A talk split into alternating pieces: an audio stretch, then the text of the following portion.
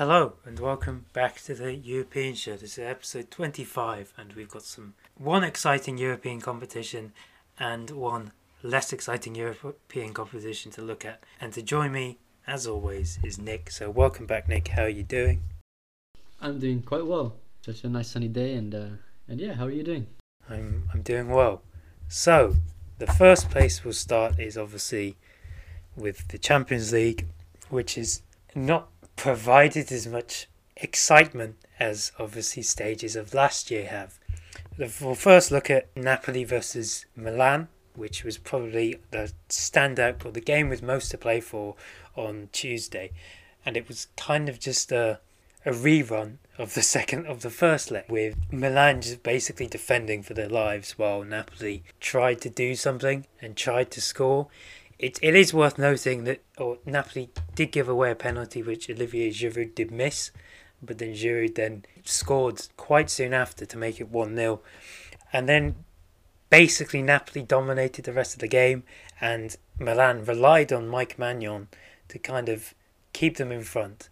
And Napoli themselves missed a penalty in the 80th minute before then equalising in the game, but not on aggregate, like really late on. And they just were rather quite ineffective. And I think it's safe to say that this isn't the Napoli that people were normally expecting, as obviously they were just rather poor in front of goal. Personally, I think Kvaratskhelia did not have his best game in a Napoli shirt. I think that's quite easy to say. I think um, two things played a played a part. First of all, Napoli got unlucky with their injuries. Left back Mario Rui and their right winger who I've forgotten. They both got injured basically at the same time in the 30th minute, maybe a bit earlier, 25th minute, and it took a lot of wind out of their sails because they began assaulting, fully assaulting, the uh, AC Milan goal, and uh, that combined with the penalty they conceded kind of really took a, took away their momentum. But I think the other important factor is I think AC Milan and Pioli just have their number. They they know they, they know how they play and they know how to choke them out because we we've seen it. Uh, we saw in the league they uh, they just stopped them dead on, um, literally ten days ago, two weeks ago. Um, then they did it in the first leg of this tie, and they've done it again. They've they've managed to uh, to really lock down uh, Napoli. I mean, sure, Napoli weren't the most clinical in front of goal, but the fact of the matter is they didn't see the goal very much. Just in general, they really struggled to penetrate into the box. They struggled to create opportunities because Milan just knew how to stop that. They knew how to break them down. And big shout out to Davide Calabria, who just went crazy and sh- and just some some right again he's not some right back he's AC Milan's right back and he's quite good. But I didn't know he was good enough to 1v1 lock down the best dribbler in Europe at the moment. He saw Kvaratskhelia and he was like you know what? You're mine. And anything Kvara tried bro Calabria was on him. Calabria would not let him do anything. I, I, I don't think maybe once I think I saw Kvara like actually beat his man and, and that was it. So it, it was in part Kvara not having his best game, in part Calabria just really being on top of his shit. And it was that was AC Milan's game overall. Like the team knew how to defend. They knew how to defend specifically specifically against Napoli. And uh, and Osimhen, I think he touched the ball two or three times. One of which was the goal he scored, and that was pretty much it. I, th- I think the comparisons that people have been drawing between Manchester City in 2017-18 to Napoli and then Milan to Liverpool in the exact same re- uh, season is quite telling because obviously then Liverpool had Manchester City's number and they also made it to the Champions League final. And obviously we're seeing Milan now qualify for the semi-final. Obviously I think for Napoli they'll just be kind of kicking themselves because I, I think in recent weeks they've kind of took their, their foot off the pedal, especially in the league, and I, that's obviously affected them here as well. Because as, as as you said, they had the ball a lot, but they just weren't really doing a lot in goal. Obviously, there was the fact that Maignan showed why he could be maybe the best goalie in the world at the moment. Yeah, and, and obviously when a goalkeeper's on on crack like that, you can't really there's nothing you can really do to be honest. And and this is and this is what we were seeing here. Yeah i think if you ask any napoli fan i don't think they really care because obviously they're going to win the league. And after you've waited so long to win the league i, I think they'll just take anything really. And well this is what we will see next month when they ultimately win. While for milan the omens are there because the last time they made it to the champions league semi-finals they won which was in 2007 but obviously there's a big difference between that team and this team now. But what's obviously beneficial for Milan is the fact they're playing Inter. But I imagine we'll get on to that when we get to speaking about Inter. And so the the other game on that day was Chelsea versus Real Madrid, and the game was over before it really began. If we're being honest, because obviously this is Real Madrid, everyone knows how they do in the Champions League. They very rarely choke in this sense, and coming up against this incarnation of Chelsea, where they're just terrible, it would have taken more than a miracle for this Real Madrid team to, to choke this time around. Yeah, w- without a shadow of a doubt. I mean, like uh, like we said in the first, uh, well, in the episode preceding the first game of this tie, Chelsea can't score goals against the most mediocre Premier League clubs. What what makes them think they can score against one of the best teams in Spain? Like realistically speaking, not only one of the best teams in Spain, but one of the best teams in the Champions League. Full stop. Unsurprisingly, they didn't score a single goal. Um, they did have dominance of the game in the first half, first 60 minutes roughly. Um, that's a combination of the way Ancelotti likes to play. I believe we've mentioned this before. He likes to kind of cede the game first, let his team get into it, get into the game, ease into into the match, and kind of learn their opposition.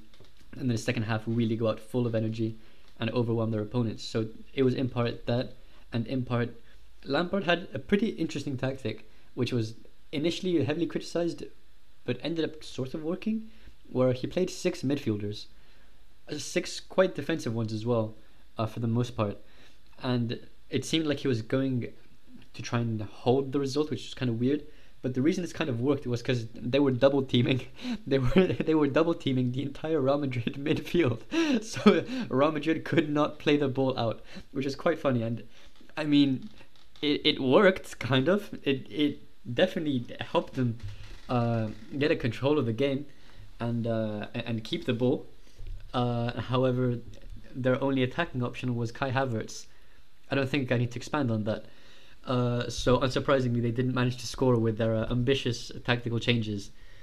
Um, so basically, the reason they lost control of the match was because, in part, uh, Real Madrid stepped more into the game and took more initiative, and also in part because uh, João Felix and Sterling were brought on for uh, two important defensive midfielders. I think one was Enzo Fernandez. I don't remember the other one. Uh, point being, once they weren't double teaming the Real Madrid midfield trio, they were doing one v ones for the most part, because uh, they had three midfielders now. Uh, well, Real Madrid's midfielders are categorically better than every single Chelsea midfielder, so they just regained control of the game, and th- that's where it finished basically. But uh, but yeah, I mean Chelsea just suck. There's no other way to look at it. They're a, they're a bad team, and um, Real Madrid and Ancelotti will be quite thankful that they, they came up against them.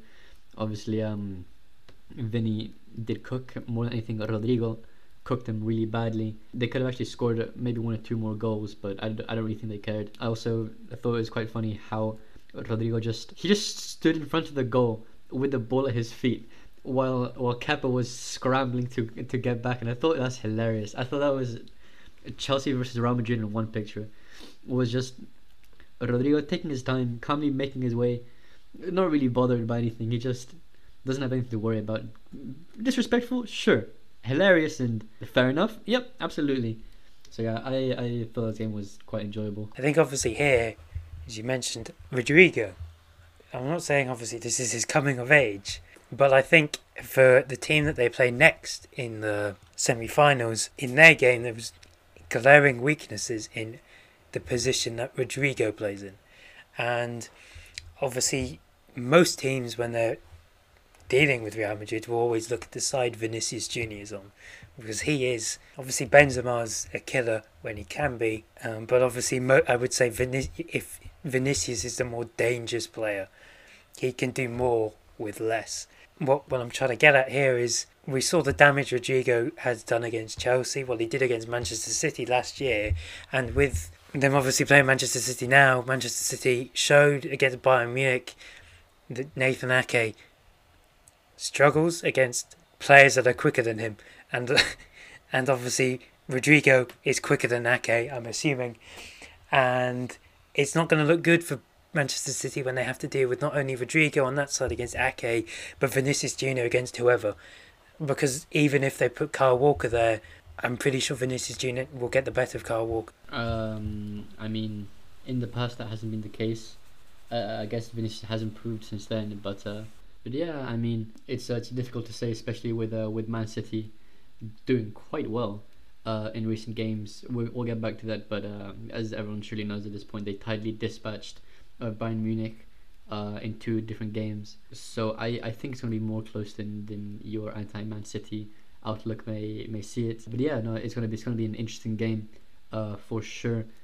I think Guardiola just has a team of mechanical monsters. Every single player on the pitch always does their role to like the exact perfect like thing he requires, and when they don't, he just switches them out. It's like a cogs in a machine. He is like actually bestial.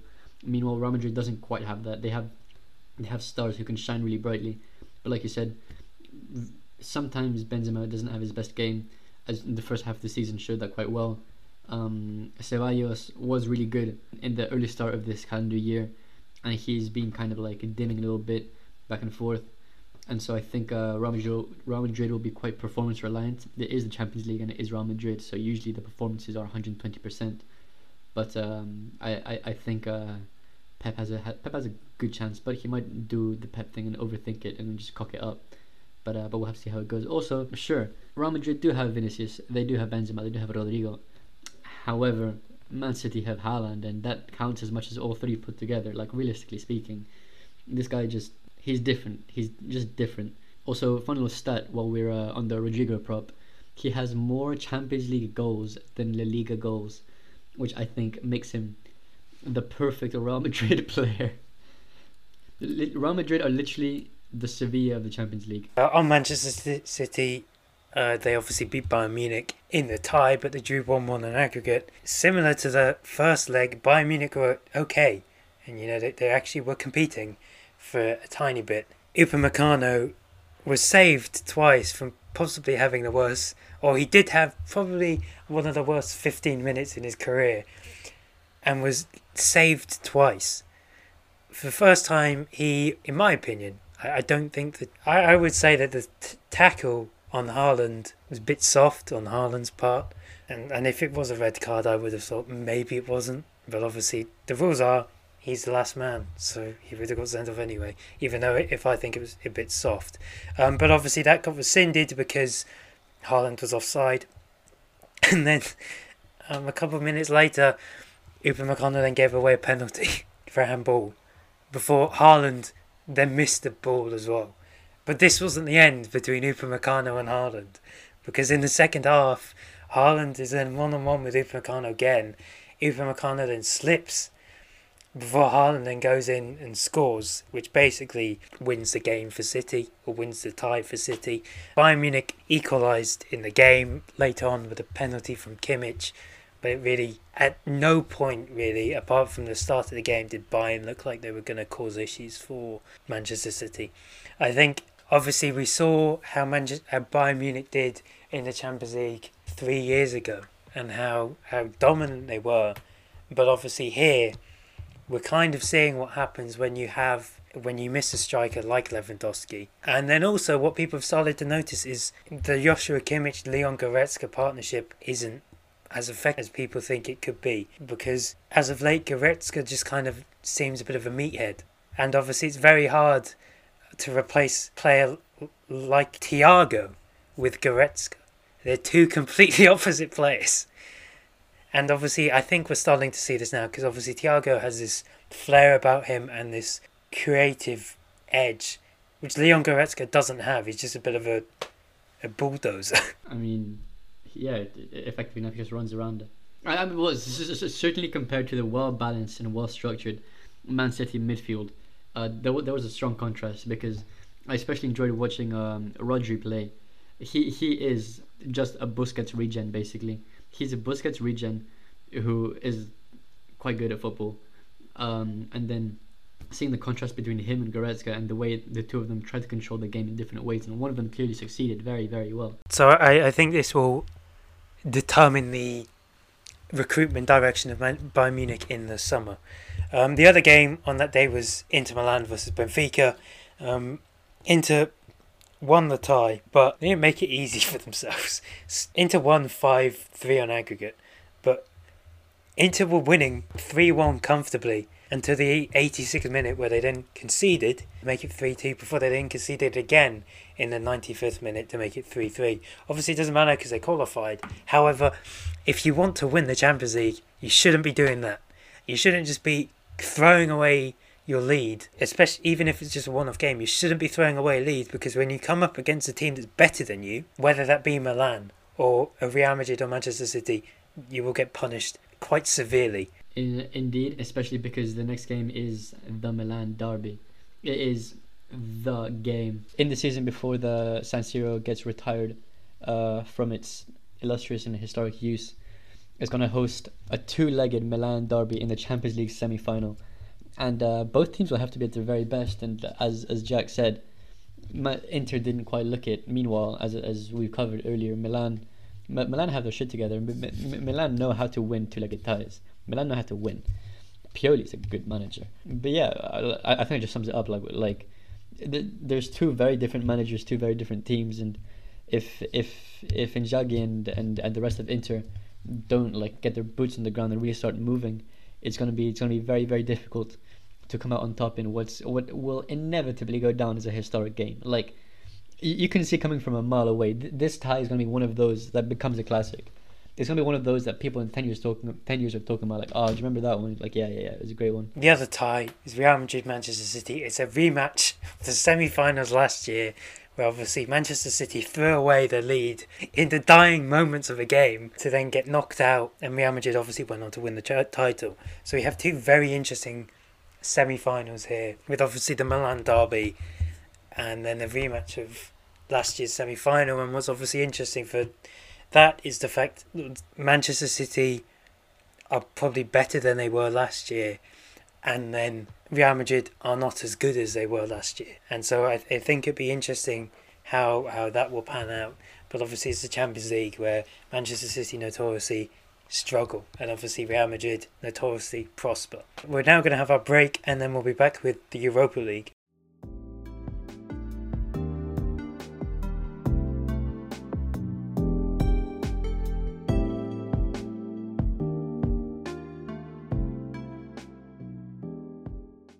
Welcome back from our break. We'll now look at the more exciting competition this time around. It was the Europa League, where we did see a monumental collapse.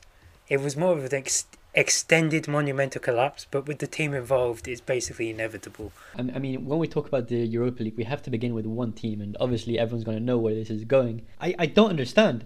They're literally one of the worst teams in the Liga right now. They're they literally are so bad. Like anytime any team plays against them, they're almost guaranteed three points. Sevilla have lost like 6 0 against Atletico. They lost against like 5 0 against Barcelona.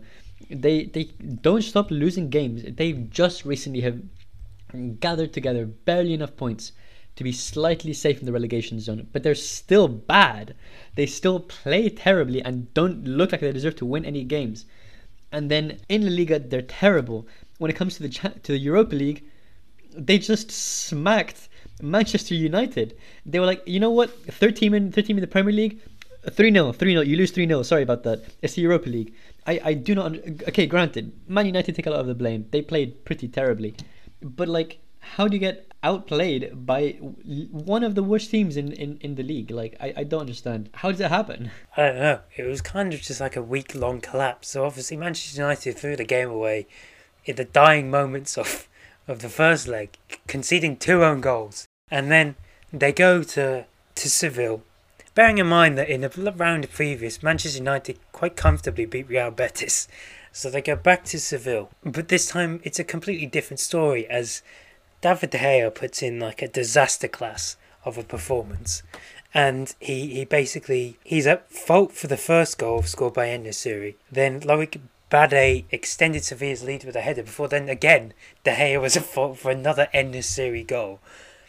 And yeah, it's just kind of it was I, I have no words to really describe this because it, it it's just such so odd that such a team has such a this is like their competition and this is the epitome of the joke that Sevilla will always just care about the Europa League because of the fact that you said how terrible they've been in, in La Liga, and to completely get rid of all of that, they dispatch a team that's in the top three of the Premier League at the moment as well. Look, Jack, their manager has zero European experience. This guy has spent his entire 30 year long career, 30 years, he's just been managing mid table Liga clubs, has never ever managed a European. a European competition tie. And he's like, you know what? For my first ever set of games, I'm going to beat Man United. Like, how do you even? How does that happen? It, it's it's just it's literally just Sevilla things. No other team has this sauce. There is clearly a higher power that just pushes Sevilla in the Europa League. there, there's no other explanation really. And so Sevilla will be playing Juventus in the semi-final. Juventus themselves somehow beat Sporting over the, both of the two legs. Sporting were the better team than Juventus, but somehow Juventus just scraped away and won the game with that one goal that they scored in the first leg because obviously they, they drew 1 1 in Lisbon. And so I think, obviously, looking at this semi final, it kind of gives Sevilla even more hope because of just how terrible Juventus have been.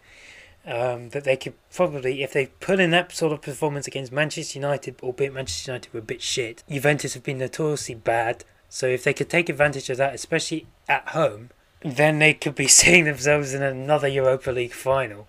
Only two years after they last, or three years actually after they last won it. And then on the other side of the draw, we had Roma come from behind to beat Feyenoord. Um, they Roma took the lead in the game. Um, they were trailing on aggregate, but then Feyenoord scored quite late on to give Feyenoord the lead on aggregate. But then like Roma needed a late Dybala winner or equaliser before then scoring twice in extra time. And so this does mean Roma are in the semi final, despite Jose Mourinho's lack of inability to perform in the league. They're doing quite well in the cup competitions because now this is the second European final in two years. Obviously, they made it. They won the Conference League last year, and now they're obviously in the Europa League and have a decent chance of making it to the final. Indeed. Uh, well, Mourinho's quite a good manager. I don't think he's his best anymore. We've we've had this conversation in the past, but like it, it, it's not impossible. I, I think he can do it.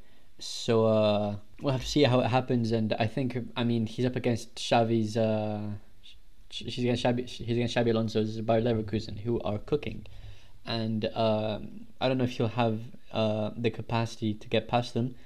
But uh, honestly, between them and Sevilla, I think I think he has a he has a clear shot at the final for sure.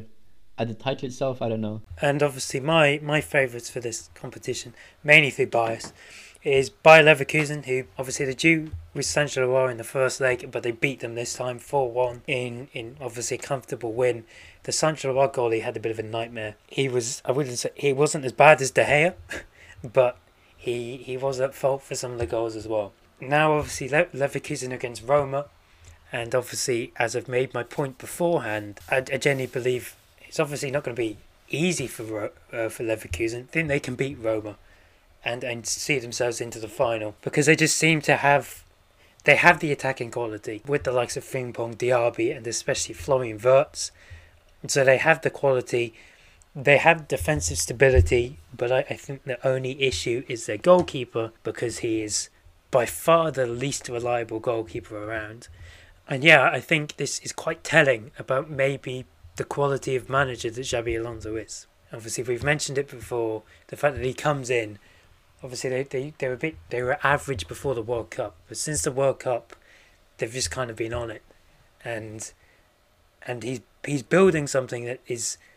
I'm not going to say special because you have to win stuff for it to be special, but I, there's potential there. I think it's important to know that he's currently uh, he's currently quite inexperienced so something as big as a European well, this is final, his first senior job. Yeah, exactly. So something as big as a European semi-final or a European final, I think is uh, still maybe out of reach for him. Obviously, nothing is impossible, but uh, if we're talking about what's likely what's unlikely, I think uh, it's going to take some time. Obviously, this isn't the case of master versus student because Xabi Alonso does not play anything like Mourinho. But obviously, they were. Mourinho was Alonso's manager at Real Madrid, so it, it, is a case of um, so I, I definitely think the Europa League is as interesting, especially with Juventus as well. The fact that they're still hanging on despite being notoriously bad. Um, on Juventus, they had their points reinstated. Um, obviously, they had the originally 15 point deduction, which took them into the bottom half of the table. But after their performances on the pitch, they've managed to they managed to move up into the European or just outside the European places, and with the points, they've now moved up to third. Um, obviously, they are still behind. They're two points behind Lazio. They're three points ahead of Roma, and Milan have been kicked out of the Champions League places, which means obviously now if things stay as they are, the only way Milan can actually make it to the Champions League final or to the Champions League next year is winning the Champions League, which is is is quite a big ask. And obviously, what happened last weekend is the fact that all the top teams, apart from Lazio and, Mil- and Roma, actually didn't win. So Milan drew with Bologna, Napoli drew with Hellas Verona, which kind of backs up the idea that they're kind of struggling. Um, and Inter lost to Monza. Well, Juventus also lost to Sassuolo. Um, this weekend we have Juventus versus Napoli. Obviously, early on in the season, Napoli just kind of absolutely dispatched Juventus, beating them 5 1 in Naples. Um, but obviously, this time around, Juventus are a completely different team. Not, they're in completely different form. Napoli themselves are struggling. And and this, this is not the beginning of Napoli's choking job, but this is not an ideal situation for Napoli to be in with the fact that they've were poor in the Champions League. They obviously drew last weekend, and now they're coming up against Juventus, who have received a boost from the fact that they have regained their 15 points. So now they kind of have something to fight for as well, to, to maintain their position in the Champions League places. Yeah, I mean, at least Juventus have uh, have recovered their 15 point deduction, so they're in less dire circumstances than they were recently. And before we have our anthem break, we will quickly look at the Bundesliga as obviously last weekend we had both the top teams playing teams fighting relegation. We had Bayern Munich against Hoffenheim, Stuttgart versus Dortmund. Bayern drew with Hoffenheim 1 1. And obviously, these games were happening at the same time. And so you would think, okay, Dortmund can capitalise on this. And they were capitalising on it. They were leading 2 0 against, against Stuttgart. And Stuttgart were down to 10 men as well. Then, in the 78th minute, Stuttgart scored one. And then seven minutes later, Stuttgart scored again. And so while Bayern were pushing to win the game against Hoffenheim, Dortmund had thrown away their 2 0 lead. Um, then uh, Terzic and Giovanni Reyna, who then scored in the 93rd minute, and it looks like, you know what, Dortmund have done it. You know, they're, they're no longer, they have this strong mentality to win games and stuff, and they're gonna they're gonna push for this title. In the 97th minute, Stuttgart equalised to make it 3 3, which is a big plus for them because it takes them closer to outside of the relegation zone. But for Dortmund, it means they've had a missed opportunity to catch up to Bayern. They would have gone level on points with Bayern and obviously would have only been behind on goal difference. Um, however, that wasn't the case. And so, th- which what means what now is this weekend Dortmund have to play Frankfurt. Obviously, Frankfurt hasn't haven't been as good as they have been, or as they were at the beginning of the season, and have kind of fallen off as of late. And so this is probably it is this is the hardest test that Dortmund have. If they do not win, they will not win the league because there is only one game that Bayern are definitely more than likely to drop points in, and that's against Leipzig. Well, Bayern this weekend to play Mainz, who themselves are having a very good season. And as they're away, there is a potential opportunity here that Bayern could slip up again.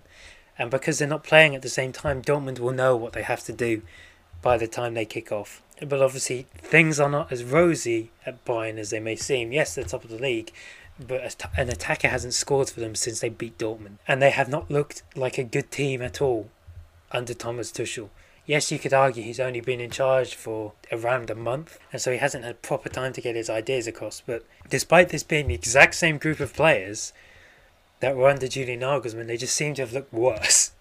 Obviously, there's all the stuff that happens off the pitch as well, but on the pitch they are just looking terrible. Well, they're not terrible, but they're not as good as what Bayern should be. So now we'll have our anthem break, and then we'll be back with La Liga.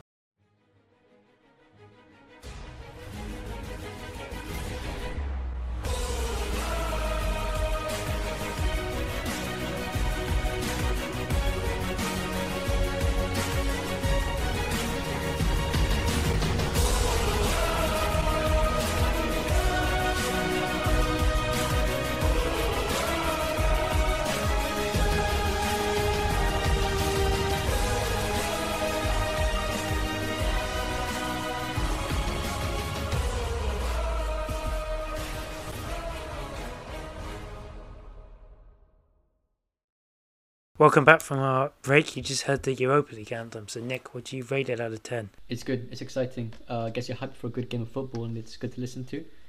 Big um, nine out of ten. Mine's a 10 out of 10. I'm of the so idea much. that it's better You than the Champions League anthem. I despise you so much. I think That it's a better anthem. Wrong opinion. I think it's a better anthem. You could argue, for the reasons outside of the anthem itself, that the Champions League is superior. But as a as an anthem, it is so much better. Literally, only one person in the world has that opinion, and it's you. I, I think you find I think you I think you find there's a lot of people that share the same opinion. you live in an echo chamber. So La Liga, I refuse. I refuse to entertain this conversation. La Liga. Moving on. Um, not the most interesting week, um, except for a few select games. Uh, the most normal one, shall we say, Atletico beat Almeria. Um, it was a tighter game than you would expect, considering they were playing literally the worst team, or sorry, a relegation-threatened team. Um, but they had a lot of opportunities and they couldn't quite capitalize on all of them. There's a lot of bad finishing, but they did end up winning. Um, Real Madrid also dispatched of their of their opponents quite cleanly. Uh, 2 0 win against Cadiz, um, who uh, are also in their own right, uh, not doing particularly well, also quite close to the relegation zone. Um, the game saw Asensio return to his goal scoring form, which uh, he's quite on and off with. Um, then some more interesting matches Sevilla and Valencia, two of the worst teams, two of the most underperforming teams in the Liga so far, just beat each other out. They just smacked each other, and uh, Valencia came out the worst. Um, Sevilla are now picking up a, a more respectable amount of points. They have nine points from 15 out of possible 15 in the last five games. So it's looking less dire than it did before. Meanwhile, Valencia are drowning. They've now fallen uh, into the relegation zone and are 30 points away from salvation. Uh, and it's not looking good. They actually had a man sent off. They had Ilaix Moriba sent off uh, in this game. So uh, they're also missing him. No, they'll be missing very much because he's not a great player. Um, Loic Bade scored. Suso scored. Uh, so Valencia suck. They suck more than Sevilla. It's really, really try. Like they actually might. Because before people were like, "Oh, maybe Sevilla will get relegated." Okay, but but clearly they're recovering. But Valencia, Valencia might legitimately get relegated. They are so bad. They sacked Gattuso, um, and they still somehow have gotten even worse than they were with him, which is quite impressive. And it's not looking any better in the in the coming weeks as well. It's just they're just going to drown. Uh, they have some pretty uh, difficult games coming up as well before uh, the season ends. They have to play uh, Betis on the last day uh, away. Very very difficult game. They have to play Real Madrid. They have to play rivals Villarreal, who uh, can really string together some good games. Uh, they also have some relegation six pointers, multiple ones actually, um, which will essentially dis- like decide if they get um, relegated or not. Other very very important uh, and influential game: Barcelona drew nil nil against Getafe. Barcelona's last three games have been this nil nil draw, a nil nil draw against um, Girona, and uh, a four 0 smacking by Real Madrid. So clearly the team is uh, in the beginning of a free fall. If they don't catch themselves soon, they're going to get really screwed over. Essentially, what's going on is they they they don't know how to attack. They they don't how to create danger. Pedri's not playing. Dembele's not playing. The team is just idealist. They create no danger. They don't try anything. They don't. Lewandowski doesn't touch the ball. Lewandowski just he's he's not a bad. He's quite a good striker, but he can't score goals if he's just like a poacher who just never gets any chances. Raphinha, Raphinha makes me want to stick toothpicks in my eyes. I do not like watching this guy play. I do not like watching this guy stroll up to his marker, look like he's considering it, trying to dribble him, and then give up halfway through and be like, I'm not good enough for this.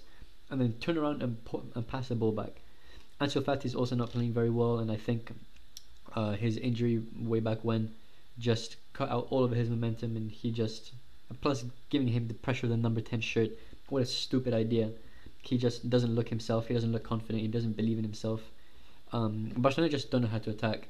Getafe knew that. They just parked the bus basically and were like, I mean that's just how, just how Getafe plays. And like if you can't beat a low block, like, well, speaking of uh, Barcelona's bad form, uh, not only are they very slowly having their pretty sizable lead eroded, uh, but they play Atleti next game.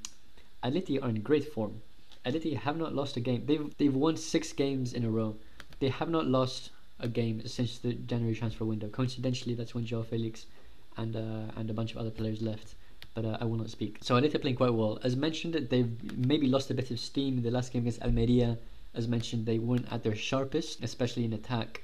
But uh, but I mean Barcelona Barcelona are really not at their sharpest. Quite quite the opposite. They're they're in a big slump. So that game is going to be. It's not going to be league defining because it could be league defining, but it most likely won't be because Barcelona still have a good lead. Uh, they're still a big 11 points over Real Madrid and um, 13 over Atleti. But like as I mentioned earlier, it's not impossible for them to, to throw it away. It's it's very possible for them to cock it up. So um, we have we have to wait and see what, what actually happens with this. Then the biggest game uh, was one of my favorite games in Spain. Uh, the Basque derby between Athletic Club and Real Sociedad. Fire, passion, two teams that hate each other, and really, is, there's a lot of intensity. Um, there's a lot of drama um, Sociedad have been having the better season from beginning to end, but uh, but Athletic Club really just got the better of them this time. They were playing in San Mamés in Bilbao, um, and and you could tell the the atmosphere, the players, they were really energized. Uh, they, they really went out to win the game, and uh, Sociedad, who are currently eight points ahead of Athletic Club, didn't look uh, didn't look as good as they've been looking these past few games. Iñaki Williams, the Bilbao legend that he is, scored a brace uh, to beat the, their huge rivals, and uh, and with that Bilbao took uh, took home three points and bragging rights and everything that comes along with it. Bilbao are just trying to get into the Conference League spots. They're four points off, but uh, but it's not quite looking it, especially with Villarreal. Um, in fairly solid form as of late, but uh, but most importantly, this is a pretty hard blow for uh, Sociedad, who really really want to get into the Champions League. They were fighting for it last season and didn't quite make it and now they're currently in fourth place. Um, however, uh, Real Betis, who is also really aiming for that fourth place, is uh, is only three points behind them, and they're also in very good form. So it's going to be neck and neck until the very end of the season, I think, and we'll uh, we'll really have to see how it uh, how it goes on. And now we'll look at La Liga, where PSG comfortably beat Lens one three one. Lens had a man sent off, and that's obviously when you're trying to beat PSG, you can't really be going a man down. Yeah, it just kind of it kind of ended any hope of Lens having some monumental upset to beat PSG and, and to win the title. But obviously for Lens, they're set to still be in, up for Champions League qualification, which obviously is a big achievement for them. And for PSG, they're more than likely to win the title. Yeah, and, and that's all really she wrote in Liga.